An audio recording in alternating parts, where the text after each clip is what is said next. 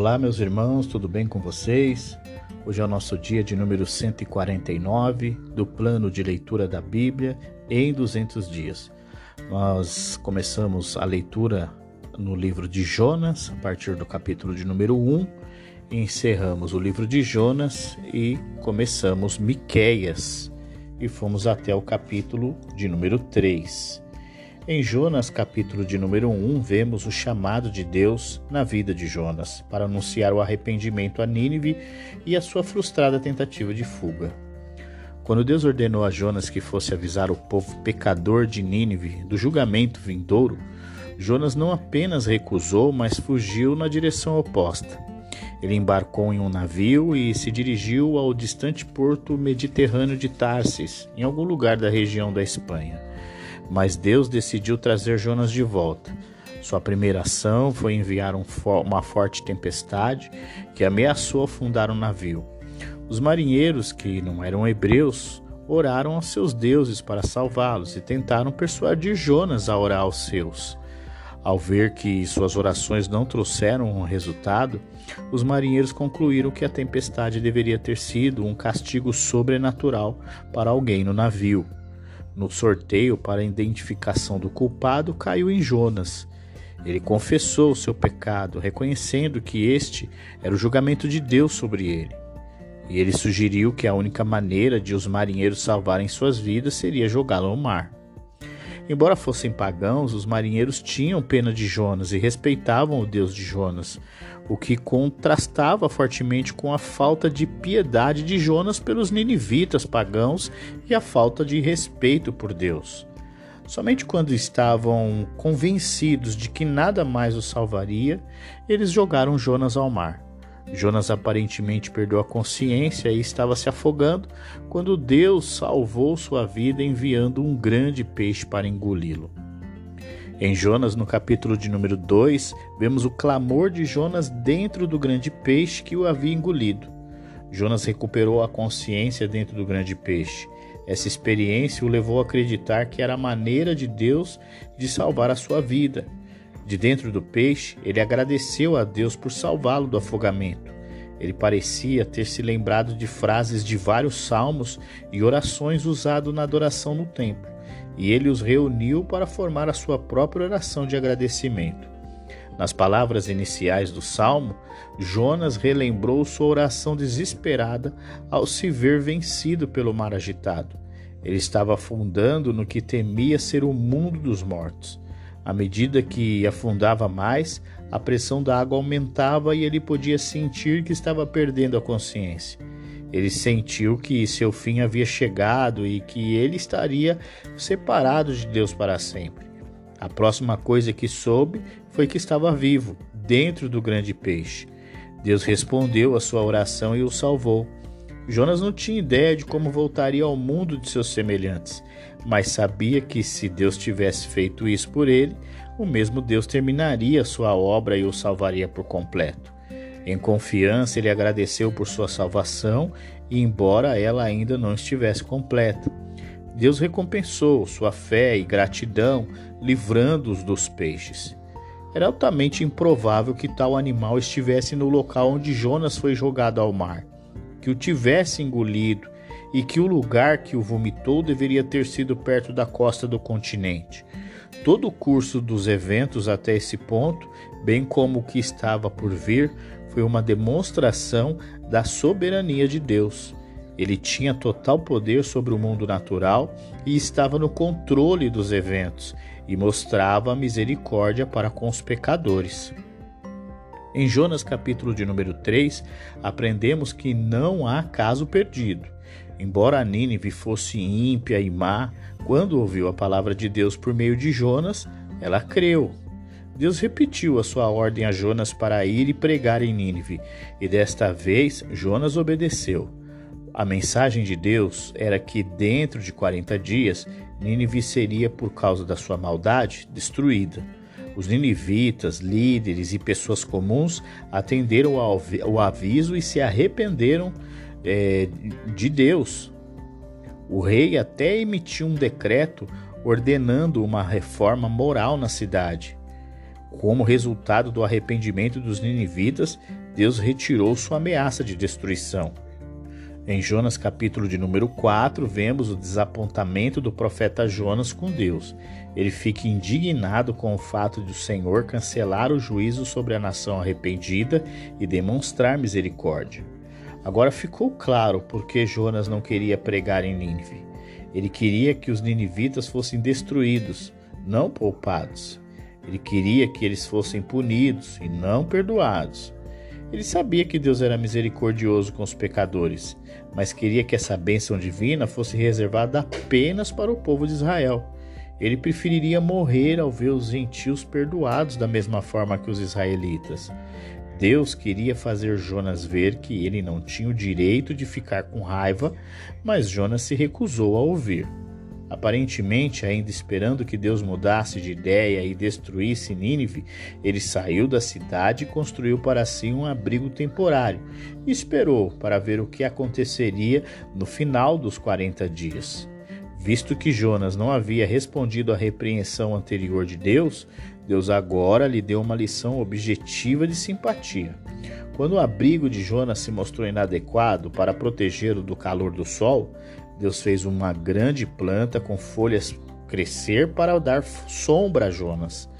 Como resultado, Jonas se sentiu grato. Então Deus fez a planta morrer e expôs Jonas a um sol escaldante e a um vento escaldante. Como resultado, Jonas ficou com raiva. Jonas não queria que a planta morresse. E Deus também não queria que o povo de Nínive morresse. Jonas sentiu pena de uma planta que não havia feito e que durou apenas um dia. Quanto mais Deus deveria sentir pena do povo de Nínive, que ele criou e que, em sua ignorância, enfrentou a destruição total. E assim nós encerramos o livro de Jonas e começamos agora o livro de Miqueias. Em Miqueias, capítulo de número 1, o Senhor Deus anuncia ao profeta a grande transgressão de Judá e Samaria. O profeta Miqueias era de uma aldeia rural no sopé da Judéia, entre a cordilheira central e a planície costeira. Ele provavelmente era um fazendeiro e dirigiu seus ataques aos moradores da cidade de classe alta, que levavam os fazendeiros à pobreza. Eles viviam no luxo, explorando os pobres. Como judeu, ele estava preocupado principalmente com as condições na capital de seu país, Jerusalém, mas também atacou a capital do norte, Samaria. Miqueias retrata as duas cidades esmagadas pelo inimigo, como se destruídas pela força combinada de um vulcão e um terremoto. Este é o julgamento de Deus sobre os dois reinos por causa dos pecados do povo em Samaria e em Jerusalém. Em vez de serem fiéis a Deus, eles foram atrás de ídolos. Eles eram como uma prostituta que vai atrás dos amantes. Esses ídolos e todos os objetos sagrados associados a eles, comparados às recompensas de uma prostituta que ganha de seus amantes, seriam despedaçados e Samaria ficaria num monte de ruínas. Todos esses males causariam uma dor indescritível a Miqueias. Eles tiveram suas origens no Reino do Norte, mas agora se espalharam para o Reino do Sul e, consequentemente, também seria punido. Em um curto poema, sem dúvida anunciado com muito sentimento, o profeta retrata o avanço de um exército inimigo enquanto se move ao longo da planície costeira e depois vira para o leste sobre as colinas para atacar Jerusalém. Ele vê a angústia que isso traz nas várias cidades ao longo do caminho à medida que as pessoas são massacradas e capturadas. Alguns fogem com suas mercadorias carregadas em cavalos e carruagens, outros procuram segurança comprando proteção de cidades mais fortificadas, mas os seus esforços eram inúteis. Nada os salvariam da derrota e do cativeiro. Em Miqueias capítulo de número 2, a profecia é contra aqueles que planejam a maldade em suas camas enquanto se preparavam para dormir. Para um israelita, a terra de uma pessoa era o seu bem mais precioso. E não era apenas o seu meio de renda, mas também parte da herança familiar, passada de geração em geração. Mas os gananciosos, endividados, não se importavam com isso. Miqueia os imaginava acordados à noite, tramando esquemas para tomar a terra dos fazendeiros e, se possível, levá-los a, a eles e sua família como escravos. Eles tinham dinheiro e poder e, portanto, poderiam fazer o que quisessem sem se preocupar com o direito dos outros. Deus anunciava que os puniria tratando-os como tratam os outros. Eles seriam oprimidos, suas terras seriam tomadas e divididas pelos exércitos invasores, e eles seriam levados como cativos. Alguns dos ouvintes contestavam que Miqueias não deveria pregar assim. Miqueias e o povo deveriam saber que um Deus de paciência não puniria precipitadamente seu povo e, na verdade, recompensaria aqueles que fazem o bem aos outros. O problema, diz Miqueia, era que as pessoas não estavam fazendo bem aos outros. Eles tomavam a propriedade de quem não lhes fazia nenhum mal e expulsavam mulheres e crianças honestas de suas casas. Eles, por sua vez, seriam expulsos de suas casas. Deus deu a eles a terra de Canaã como um lugar de descanso, mas eles a tornariam impura, portanto, deveriam ser retirados dela. As pessoas não queriam ouvir o ensino moral do profeta de Deus. Eles preferiam ouvir os falsos profetas, que, sendo gananciosos e desonestos com eles, falavam apenas dos prazeres da vida. Embora a nação fosse para o cativeiro, sempre haveria uma minoria na nação que permaneceria fiel a Deus. Deus os traria de volta à sua terra. Na Babilônia, eles seriam como um rebanho de ovelhas encerradas em um redil estrangeiro. Mas seu pastor, que é Deus, quebraria a parede do redil e os conduziria para fora.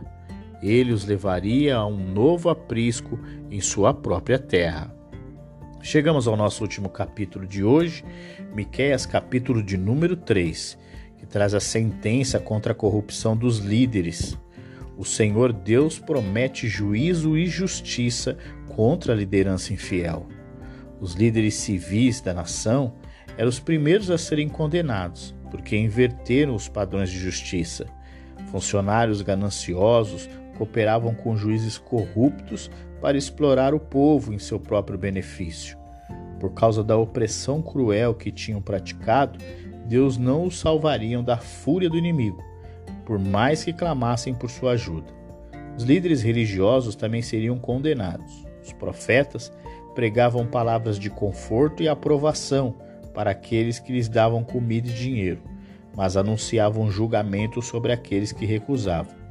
Esse, esses homens deixariam de ser profetas porque Deus não falaria por meio deles. Deus falaria apenas por meio daqueles como Miqueias, que se recusavam a alterar a sua mensagem para agradar os ouvintes.